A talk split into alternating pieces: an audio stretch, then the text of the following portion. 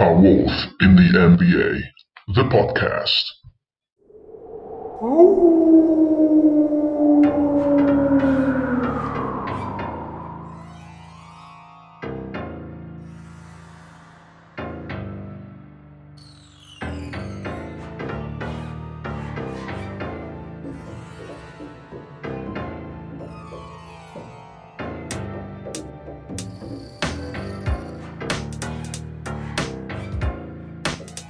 Ciao ragazzi e benvenuti a una nuova puntata di A Wolf in the NBA, il podcast italiano sui Minnesota Timberwolves. Io sono Fra e sono un Fra addolorato perché questa squadra non fa altro che darmi sofferenza. Io vorrei capire perché continuo a sperarci e ogni volta continuo a soffrire.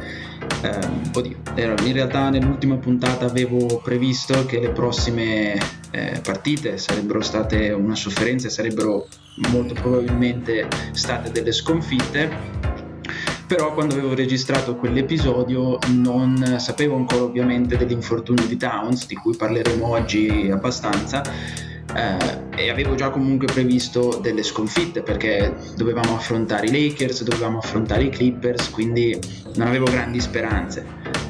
Però non pensavo, non potevo prevedere che sarebbero state delle sconfitte così. Ma andiamo con ordine, partiamo dai risultati, le ultime tre partite di Minnesota sono state eh, contro Utah e abbiamo vinto 116 a 111 il eh, 26 dicembre, scusate. Nella partita contro Utah eh, Towns si infortuna e il 27 dicembre contro i Lakers inizia la discesa nell'inferno di Minnesota. Eh, contro i Lakers perdiamo 127 a 91 e il 29 contro i Clippers perdiamo 124-101, ma questi risultati non si avvicinano neanche lontanamente a descrivere pienamente la gravità della situazione della squadra in questo momento. Ci sono delle cose positive da dire, almeno per quello che abbiamo visto nella partita contro Utah, che è stata una buona partita di squadra. Dopo averla vista ero effettivamente contento perché Mentre la partita contro Detroit, ehm, forse so, la squadra doveva togliersi un po' di ruggine di dosso, ma non era stata una bella partita e l'abbiamo vinta alla fine. Peraltro, l'avevo detto già nello scorso episodio, eh, con la nostra vittoria è da legarsi al fatto che Detroit ha sbagliato le ultime 8 triple, infatti voglio dire un paio di cose sulle triple fine questo, eh, alla fine di questo episodio la partita contro Utah invece dicevo è stata una partita buona, è stata una partita corale, ho visto una squadra funzionale, cioè una squadra che sembrava giocare effettivamente come squadra. Mm, nessuno, eh, non ho visto nessun giocatore essere, fare partite da 45 punti e tutti gli altri compagni di squadra metterne al massimo 5, ma ho visto tutti con almeno 15-18 punti, ho visto una difesa decente, ho visto un Jared Culver, un Anthony Edwards comunque eh, dare sprazzi di grande, grande talento e darmi quindi ottimismo una, contro una squadra peraltro contro, come Utah che è una squadra più che decente. Eh, e quindi finita quella partita ero piuttosto ottimista. Ma come tutti sappiamo in quella partita Towns si è infortunato. Si è fatto male al polso tra l'altro il polso eh, su cui aveva già subito un'operazione recentemente. E da lì è iniziata la, la disfatta, è iniziato il disastro. Perché le successive due partite con Towns fuori non, non, sono state partite, non sono state partite. Forse giusto il primo quarto contro i Clippers possiamo definirlo una partita, nel senso che la squadra di Minnesota sembravano effettivamente cercare di combattere. Almeno un quarto l'hanno fatto, ma per il resto questi, queste partite sono state un, un disastro, proprio una sofferenza per gli occhi. Allora, anche perché eh, anche Okogi si è fatto male al tendine e anche quindi l'assenza di Okogi si farà sentire molto nelle prossime partite. Ora io direi di partire innanzitutto dalla questione infortunio, cioè quanto pesano, quanto peseranno. Allora, ripeto un attimo, eh, anche per chiarezza. Dunque, Okogi sta, ha un infortunio in questo momento al tendine. Solo che quando Okogi si è fatto male, eh, ed è uscito dal campo, i Minnesota hanno prima di tutto detto eh, eh, sono, sono solamente crampi. E anche io, quindi, quando ho letto la notizia, ho detto: meno male, che Okogi ci serve, soprattutto in difesa. Solo dopo eh, i Minnesota hanno effettivamente chiarito si tratta di problemi al tendine. Lo status attuale di Okogi è fuori è di rivalutazione day to day, cioè ogni giorno potrebbe ritornare, mentre invece quello di Downs, che è legato al polso, è in uno status di rivalutazione weekly, cioè settimanalmente, il che significa che per un bel pezzo Towns non lo rivedremo in campo. Ora, prima di andare a vedere quanto secondo me questi infortuni peseranno sulla squadra, potete immaginare quanto peseranno, voglio precisare una cosa che ha peraltro ricordato già eh, Dane Moore nel suo podcast. Quando Jake Clemens era infortunato la scorsa stagione, Minnesota era stata molto, molto, molto Mm, tra il cauto e il misterioso eh, per quanto riguarda la comunicazione ai media di questo infortunio. E Dane ha spiegato eh, prima di dire eh, un attimo di riassunto, Jay Clemens era infortunato il 18 novembre dell'anno scorso per una distorsione del dito del piede ed è stato fuori fino al 25 febbraio, ok? Ha saltato 41 partite. Ora, Dane ha spiegato nel suo podcast che i Minnesota ufficialmente avevano detto, una volta che era successo questo infortunio, che sarebbe durata poco l'assenza di Damon, ma in privato a Jake avevano invece già detto nel momento dell'infortunio che sarebbe rimasto fuori a lungo. Quindi Minnesota è notoriamente eh, misteriosa e a volte contraddittoria quando si parla di comunicare gli infortuni, ok? Ora, se l'hanno fatto, se sono stati misteriosi e imprecisi, almeno a livello comunicativo ufficiale, sui tempi di recupero per Lehman, figuriamoci se non lo faranno con Towns. Quindi mi viene da pensare che se, se Minnesota si azzarda a dire che Towns è eh, fuori settimana per settimana, significa che probabilmente a Towns hanno già detto preparati perché la tua assenza qui durerà un bel po'. Lo stesso quindi probabilmente varrà per Okogi. Io adesso non credo che questa, anche se nel suo status è day to day, non sono così tanto sicuro che sarà effettivamente day to day. Io già mi aspetto di non vedere Okogi sul campo per un bel pezzo. E questo, per tornare quindi alla domanda iniziale, è un grandissimo problema. È un grande problema l'assenza di Okogi ed è un enorme problema l'assenza di Towns. Allora, partiamo secondo me da un primo problema che finora è forse stato un attimo eh, sottovalutato, mm, ossia il problema dei nostri centri. Perché queste partite contro i Lakers e contro i Clippers ci hanno fatto vedere chiaramente che cosa succederà a questa squadra nelle prossime partite senza un centro vero e proprio, cioè senza Carl Anthony Towns. Ora, qui non è che si può dire che sia Minnesota che sia una squadra particolarmente di merda, perché prendete una qualsiasi squadra, toglietegli la loro stella e sicuramente questa squadra inizierà una discesa verso un peggioramento generale, è ovvio, perché qua Towns stiamo parlando nostra, del nostro primo violino, quindi è ovvio che la performance della squadra senza Towns cali di qualità però il problema è eh, che non abbiamo una vera alternativa a Towns, ma neanche lontanamente avvicinabile, ed è quello il gran problema. Tyler Metcalf su Canisupus, che è blog, eh, uno dei blog dei Minnesota, ha scritto un articolo interessante una settimana fa su come, cioè se i Minnesota riusciranno mai a eh, sostituire l'apporto che dava Gorky Dank Deng effettivamente era un contratto pesante ma che comunque faceva poi il suo. E io effettivamente mi ricordo che eh, ci sono state delle partite in cui comunque Deng ha fatto il suo. Ha aiutato la squadra almeno a rimanere a galla. Non era il miglior realizzatore non era il miglior difensore ma un po' faceva. Quindi permetteva a Towns di eh, riprendere fiato senza causare un, eh, un peggioramento completo della squadra Ora, le nostre scelte, che si sono viste peraltro in questi giorni, sono Nasrid e Davis e Davis. E insomma, cioè, Nas, sì, è, non, non posso dire che sia troppo deluso da lui, più che altro perché le aspettative su Nas sono quelle di un centro di riserva non è malissimo, eh, sta anche secondo me migliorando rispetto a quello che abbiamo visto l'anno scorso, vale la pena investirci su questo ragazzo, però mh, mm, ovviamente è una scelta da, da, da, panchina, un secondo, forse anche terzo in realtà eh, come, come centro all'interno di una squadra. Fa il suo, um, però ad esempio anche ieri con i Clippers l'ho visto proprio portato in giro eh, perché non, non ha la, la, forza fisica di resistere ad alcuni centri che ci sono in giro. Mm, tiri da tre, ben pochi, rimbalzi difensivi, rimbalzi offensivi, pochi. Insomma, sì, mm, diciamo che potremmo, c'è, c'è da lavorarci su Reed, ci sono delle cose che, danno, mi danno l'impressione che potrebbe essere una soluzione, una buona riserva di Towns, ma il punto è quello, è una riserva.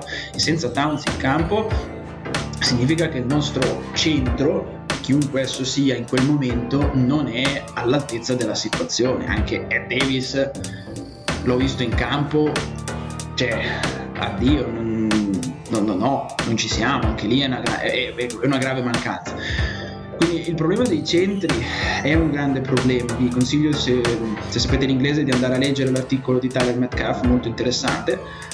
Però se l'assenza di Towns è grave a livello, almeno se non altro a livello offensivo, su tantissimi punti di vista, perché giocare con Nasrido, peggio ancora giocare con Davis, significa giocare 4 contro 5, il grandissimissimo problema di questa squadra in questo momento sono le power forwards una cosa che io ieri sera mentre stavo guardando la partita soprattutto dal secondo quarto in poi e soprattutto il secondo quarto non volevo tirare il computer fuori dalla finestra non ce la facevo più dal tanto che ero incazzato perché io allora e qui ci ricolleghiamo al problema di Okogi eh, che ehm, insomma ragioniamo un attimo. Allora ragioniamo un attimo perché eh, c'è di nuovo il solito anche il solito problema delle rotazioni no? Noi abbiamo un grande problema di power forwards, cioè le nostre due power forwards teoricamente sono Hernan Gomez e Lehman. Ora, nelle ultime partite Sanders, Sanders ha deciso di eh, giocare eh, i quintetti iniziali mettendo in tutte le partite Lehman tranne pri- l'ultima partita contro i Clippers che ha fatto partire Jared Culver come power eh, forward. Ora, eh, io, io, io um, devo stare attento a quello che dico, nel senso ovviamente questo non è una cosa ufficiale, posso insultare chi voglio senza, senza problemi. Però, Dio mio, Hernan Gomez ieri mi stava facendo ribollire il sangue dalla rabbia.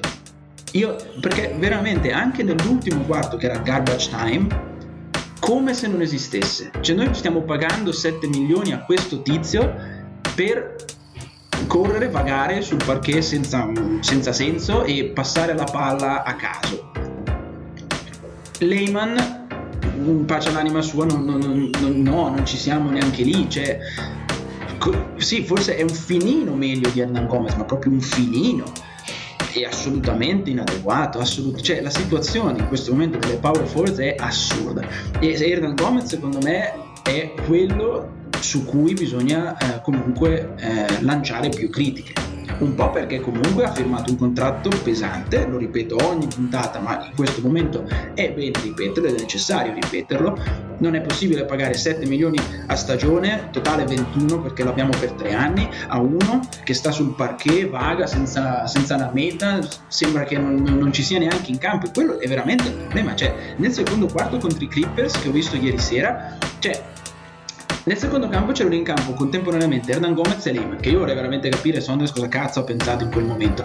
Oh, come giocare 3 contro 5. Cioè questi due in campo non esistono, Hernan Gomez in particolare non esiste, ma, ma non che serve, fa poco, no, no, proprio come se non ci fosse in campo. Cioè Jared Vanderbilt che nel, nel, garbage time ha fatto delle cose anche decenti, un alley hoop bello, una tripla, cioè, ma piuttosto a questo punto metti, metti Jared Vanderbilt come power forward perché anche nel garbage time contro veramente io non so da dove cacchio le hanno tirate fuori ne hanno tirati fuori quei giocatori i Clippers erano probabilmente direttamente in spogliatoio probabilmente sono quelli che puliscono la palestra ma giocatori che non avevo mai sentito in vita mia ed Hernan Gomez riusciva a farli sembrare delle all-star cioè e poi lui in un'intervista dopo i Lakers se non sbaglio una partita contro i Lakers questo di nuovo l'ho sentito nel podcast di Dane Moore, eh, ha dichiarato, eh sì, adesso sto un po' facendo fatica, devo ritrovare il ritmo, devi ritrovare il ritmo. Sono tutti fermi, eh, in Minnesota sono tutti fermi da febbraio-marzo, quindi vedi di piantarla di dire che devi ritrovare il ritmo, ti svegli fuori, perché ormai comunque sono già sei partite diciamo 7 se consideriamo anche le pre-season e 4 comunque già di regular season, mi pare che gli altri il ritmo l'abbiano anche iniziato a ritrovare. A me non sembra che sia una questione di ritmo, a me sembra che tu non sai giocare a basket e quello è il grande problema, caro mio. Quindi il, il problema delle power forward secondo me è il problema in questo momento più grande, nel senso che mentre avere Naz io l'ho detto prima, Naz non è che sia un grandissimo centro, però se non altro quando c'è lui in campo lo vedo, cioè vedo che prende la palla, fa dei, dei pick and roll, fa dei blocchi, cioè qualcosa fa comunque, ok, ci prova. Cioè Hernan Gomez invece in campo è come non averlo, Lehman più o meno. Ecco, questo problema delle power forwards Saunders lo deve risolvere in qualche modo. Di nuovo, Dan Moore suggeriva anche di far partire Anthony Edwards a questo punto come power forwards, vediamo un po' cosa succede. A questo punto io dico, beh, le proviamole poi tutte, perché di nuovo di sicuro con Hernan Gomez e Lehman non andiamo da nessuna parte. Quindi a questo punto proviamole tutte. Nell'ultima partita, infatti, mh, mm, Saunders ha messo come power forward eh, Jared Colver. Eh, vabbè, vediamo un po' come va. In effetti, comunque, quando c'era Jared Colver nel primo quarto, i Minnesota sono stati a galla, mentre invece appena sono entrati Lehman ed Hernan Gomez è iniziata la, la discesa. Quindi bisognerà vedere. Il problema di nuovo è che Hernan Gomez lo paghiamo troppo per lasciarlo in panchina, non puoi dare 7 milioni a un giocatore e poi dopo non usarlo. Solo che io veramente, non, cioè, fossi nei panni di Saunders, io non avrei idea di come risolvere la questione, cosa farci comunque così, cosa farci comunque così. Non lo so. Voglio vedere adesso che cosa farà Saunders e come proverà a risolvere la situazione. Um, tra l'altro, questo problema di infortuni e il problema delle power forward, il problema dei centri, ma soprattutto il problema di infortuni, si ricollega anche a un'altra cosa. Cioè non solo in questo momento l'assenza di Towns e di Okogi comporta una grave mancanza, un gravissimo deficit a livello offensivo e una grave mancanza a livello difensivo con Okogi fuori dal gioco, ma c'è anche un problema di leadership. E, queste, e questo è un grande problema. È un grande problema perché Towns per un bel pezzo non lo rivediamo in campo. E quindi la domanda che ci dobbiamo porre è chi è che sarà il nostro leader mentre Towns è fuori? Ora verrebbe naturale pensare che fuori Towns, dentro Russell. Cioè D'Angelo Russell, dovrebbe, visto che è il nostro secondo violino, dovrebbe essere quello che prende le redini della squadra. Il problema è che Dilo non è, non è un leader, non, non, non, non, glielo si può chiedere e le, sicuramente non lo si è visto contro i Lakers e anche ieri sera contro i Clippers, cioè io l'ho partita l'ho vista ieri sera, non era fattibile. Mm non è un leader. Mm, certo, diciamo che ieri si è caricato la squadra sulle spalle, ha fatto dei punti, ha giocato, questo glielo concedo. Però ad esempio ha giocato in maniera molto egoista, non, non passava neanche la palla, non era in grado di coinvolgere gli altri giocatori, gli altri compagni di squadra. Mm, quindi sì, cioè, va bene fare punti, ma non è quello di, o meglio, è anche quello di cui abbiamo bisogno, ma bisogna anche, devi anche riuscire a, a caricarti la, la, squadra sulle spalle non solo in termini di punteggio, ma anche in termini di leadership. E Russell purtroppo non, non, non è in grado di farlo, mi fa un po' incazzare anche questa cosa perché con tutti i soldi che prende, questo invece io lo vorrei vedere, cioè io sto pagando 30 milioni all'anno questo qui e questo qui non è in grado di essere il leader della nostra squadra quando invece servirebbe. Beasley ieri sera anche con lui ero piuttosto inalberato perché comunque ieri non ha giocato bene, cioè con i Clippers non ha giocato bene Beasley, cioè sembrava veramente il giocatore di Denver che doveva raggranellare dei punti, far vedere che che comunque qualcosa con la palla sa fare, non ci siamo, ma proprio non ci siamo. Ecco, Beasley ad esempio con la carica che ha dimostrato di avere in alcune partite, ecco, lui per esempio io lo voglio vedere attivo in termini di incoraggiare la squadra. E invece la partita contro i Clippers zero, ma zero, proprio brutto, cioè, giocato male, pochi tiro ha tirato con una percentuale oscena, non ci siamo. E ci rimane Rubio Ora, Rubio in teoria noi l'abbiamo proprio preso eh, anche per le sue note capacità di leadership. Tra l'altro lui ormai è la sua decima stagione in NBA, se non mi ricordo male, è un giocatore d'esperienza, è un veterano ormai e potrebbe essere in grado di essere il leader di cui questa squadra ha bisogno. Però spezziamo una lancia nei confronti di Ricky. Questa squadra è giovane, cioè nel senso è giovane, nel senso che l'abbiamo costruita letteralmente da poche settimane non ha neanche avuto un training camp per conoscersi, è un problema. Cioè, io adesso un, un conto è essere capace di fare il leader, un conto è entrare in uno spogliatoio non tuo e dichiarare sono un leader. Non funziona così, non è che Ricky entra nello spogliatoio e, e dice voi sapete che io ho qualità da leader, quindi da ora in poi sono un leader. Cioè il leader è una cosa che si crea naturalmente nell'ambiente da spogliatoio. Questa squadra in, in questo momento è ancora troppo giovane, nel senso di nuovo come età eh, non eh, anagrafica dei giocatori, ma come squadra, sono, eh, sono, stati messi insieme da poco, bisogna ancora creare le dinamiche di gruppo, i ragazzi devono ancora conoscersi e quindi devono ancora, tra l'altro i ruoli quindi, incluso quello di leader, devono ancora essere eh, definiti. Ricky ha le capacità per essere probabilmente il leader, va bene, però non è che si sceglie, non è che si crea da un giorno all'altro.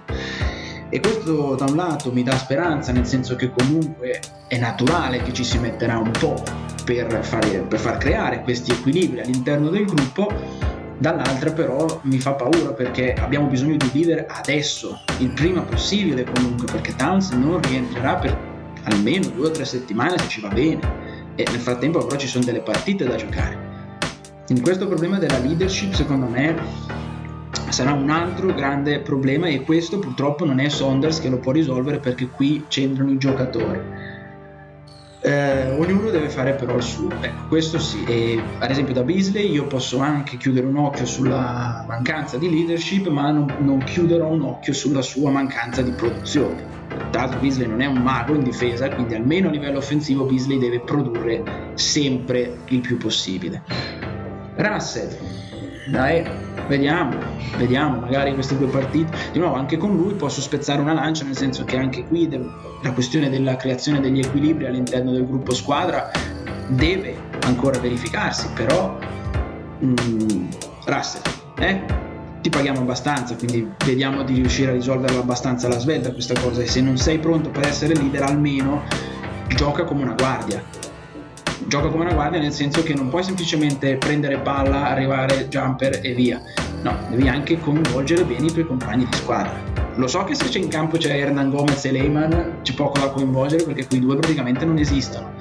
Però voglio vedere un Russell che sia un giocatore di squadra, non un giocatore individualista che prende palla e butta dentro perché non è sufficiente, non è sufficiente per vedere, per risolvere il problema di questa squadra. E già tra l'altro, anche l'ho detto nello scorso episodio, questa squadra già prima dell'infortunio di Towns e dell'infortunio di Okogi aveva questo problema del fatto che è una squadra appena costruita. Adesso pure appena sembrava che iniziassimo a vedere la luce, distruzione totale della squadra di nuovo bisogna ricominciare da capo. Ora invece, ehm, sempre tra l'altro legandomi a quello che ho visto nella partita contro i Clippers, vorrei fare un piccolo eh, commento rapido su quanto stiano pesando le triple in NBA in questo momento. E sinceramente a me verrebbe voglia di dire levatele, levatele perché sono spropositate, ma sono spropositate. Mm, ieri, cioè comunque, ad esempio, in queste partite... Eh, le partite in cui Minnesota ha fatto più triple dell'avversario hanno vinto. Per esempio contro Utah ne abbiamo fatte 13 su 29, più di loro. Nei Lakers eh, ne abbiamo fatte 6, 6 su 35, infatti abbiamo perso. Nei Clippers 12 su 38 e infatti abbiamo perso. E il problema è che le triple in questo momento in NBA pesano tantissimo, ma tantissimo. Ieri per divertimento con un, con un mio amico ho detto, senti, facciamo una cosa. Vai a vedere le statistiche delle partite di ieri sera. Non dirmi le squadre, non dirmi i risultati, dimmi solo per ognuna delle due squadre all'interno di ogni partita chi ha fatto più triple. E io ti dico che quella che ha fatto più triple ha anche vinto la partita. Risultato su 10 partite, 8 volte la squadra che ha fatto più triple ha anche vinto la partita. Ecco, è, è troppo, troppo, cioè, c'è troppo potere delle triple in questo momento. Cioè, il gioco è sbilanciato, secondo me. E non ha tanto senso, tra l'altro, secondo me. Cosa vuol dire comunque il tripla solamente perché c'è una distanza maggiore dal canestro? Vabbè, allora mettiamo anche il tiro da 4. Questo mi pare che l'abbia anche già detto poco vicino all'intervista. Mettiamo anche il tiro da 4 se lo fai da centrocampo. Cioè, è un potere eccessivo, cioè un peso eccessivo questo delle triple. E non è un caso comunque che ieri io sono riuscito a indovinare chi aveva vinto 8 volte su 10 correttamente solo guardando chi aveva fatto più triple in una partita.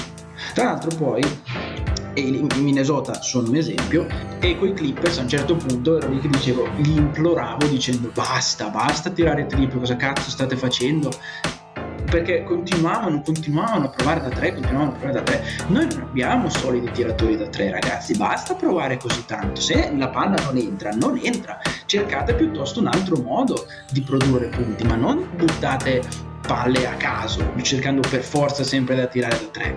Tra l'altro contro i Clippers la selezione dei tiri è stata una, un dis- proprio una cosa disgustosa perché c'è Russell che prende tiri con due difensori su di lui, eh, tengono la palla, anche mi ricordo tipo J-Mac che tiene la palla fino a 4-3 secondi dalla fine, poi la passa a caso al primo che forse anche qui era Russell ancora, che aveva lì tre difensori su di lui, cioè ragazzi ma creazione, proprio una squadra di G-League, assurdo, assurdo. E comunque questa cosa dei solidi tiratori da tre è un grande, grande, grande, grande problema. Questi non sono i Minnesota dell'anno scorso che avevano preso questo andazzo di tentare più triple possibili, e va bene, però in un'NBA dominata così tanto dalle triple, qui c'è da discutere. C'è da discutere, dobbiamo lavorarci, dobbiamo ragionare e soprattutto mi viene da dire, cioè, piuttosto se abbiamo problemi in difesa, impediamo il tiro da tre, cioè, piuttosto lasciamo uh, più uh, penetrazioni o tiri da due, ma blocchiamo assolutamente ogni tiro da tre. Perché il peso che hanno le triple veramente in queste NBA è, è pazzesco e secondo me è, è, eccessivo, è eccessivo. E poi concludo con eh, quest'ultimo segmento con un commento personale su una cosa che mi dà veramente fastidio non so se avete visto la partita, ma contro i Clippers Edwards ha, fatto, ha commesso un fallo contro Lou Williams perché Lou Williams da dietro l'arco ha fatto finta di tirare la tripla, Edwards è saltato per aria, ovviamente ricadendo giù, eh, Williams si è semplicemente sporto in avanti, si è fatto toccare e quindi eh, Edwards ha commesso fallo e ha mandato Lou Williams eh, alla lunetta per tre liberi quell'azione secondo me la devono piantare di, di, chiamarla come fallo, ma non è fallo, porca troia, ma perché mai dovrebbe essere fallo un'azione in cui il giocatore, att- l'attaccante, si butta volontariamente contro il difensore? Ma non sta nel giro intera, ma quello non è fallo. Ma cosa vuol dire? Quello non è fallo. Mm, è sbagliata come cosa. Questo anzi, cioè, è, è, un, è una fregatura e spinge così, questo eh, incita i giocatori a far finta, a fare dei pump fake per poi dopo farsi cadere addosso il giocatore e guadagnare fallo. Ora, conto se un giocatore, se il difensore salta per aria in maniera scema e ti si ti, ti, si ribalta addosso, quello va bene, è fallo e ci sta, ma se tu attaccante ti sporgi in avanti, ti butti tu contro il difensore, perché mai dovrebbe essere chiamato fallo? Questo è una cosa che non concepisco, è una cosa secondo me completamente sbagliata, ma vabbè, non faccio io le regole, quindi questo rimarrà semplicemente uno sfogo. Va bene, chiudiamo questa puntata piena di dolore e sofferenza con le mie previsioni sulle prossime partite, che tra l'altro potete immaginarvi come sono. Allora, il primo gennaio siamo contro Washington, che in questo momento è 0-4, ma noi, noi siamo 2 a 2 il problema è che questo 2 a 2 è assolutamente falsato, nel senso che noi siamo 0 a 2 senza Towns. Wizards sono 0-4, quindi di sicuro non sono una gran squadra pure loro, però mh, se riusciamo a strappare una W stappo una bottiglia di quello buono e grido al miracolo, perché veramente in questo momento la squadra mi sembra senza un'identità però con i Wizards, ecco, se proprio devo puntare nelle prossime quattro partite dei soldi su una vittoria, li punterei ovviamente sui Wizards, perché poi dopo il 3 e il 5 gennaio abbiamo due partite contro Denver, la prima in casa, la prima fuori casa, queste sono due partite perse senza dubbio. Jokic sta facendo una stagione assurda da MVP, quindi sicuramente queste due le perdiamo e il 7 gennaio siamo contro Portland e anche quella secondo me è una sconfitta sicura Ora non so neanche quando, nessuno sa quando riuscirà a rientrare Okogi, sicuramente per un pezzo non vedremo Towns, quindi ci aspettano delle, delle settimane pesanti e difficili. Speriamo di riuscire a vedere qualche cosa di positivo. Ecco, perché se vogliamo proprio chiudere con un'ultima nota, ecco, io spero che qualcosa di positivo lo riusciamo a vedere. Che cosa posso sperare di vedere? Io almeno, almeno, almeno spero di vedere una soluzione al problema delle power forwards. Ecco, questa è l'unica cosa che chiedo. Ora, perdere contro Denver, perdere contro i Lakers, perdere contro i Clippers l'avevo già dato eh, per scontato e, e, va anche bene per certi versi. Sono tutte squadre più forti di noi e lo sapevamo già da prima e ci sta. Perdere contro di loro va bene. Perdere contro di loro però con una strategia è un conto, con una squadra comunque che dà il suo meglio è un conto. Perdere miseramente come abbiamo fatto le ultime due partite, ridiculously bad, come ha detto eh, Rubio nell'intervista, no? cioè in maniera ridicola, come si dice, ridi... sono pessimo nelle traduzioni dall'inglese, in maniera perdere in, man- in modo negativo, in maniera ridicola, ehm, non va assolutamente bene. Quindi io spero che le prossime quattro partite servano a Saunders e alla squadra per risolvere i due problemi. Uno, chi è il leader di questa squadra? Due, cosa fare con, questo, con questa posizione delle power forwards. Speriamo di riuscire a vedere qualcosa di positivo in queste prossime partite. E con questo, siccome oggi è il 31 dicembre, vi auguro anche un buon anno nuovo e speriamo sia un anno migliore di questo 2020 di merda e ci sentiamo alla prossima puntata con l'analisi delle prossime partite. Ciao!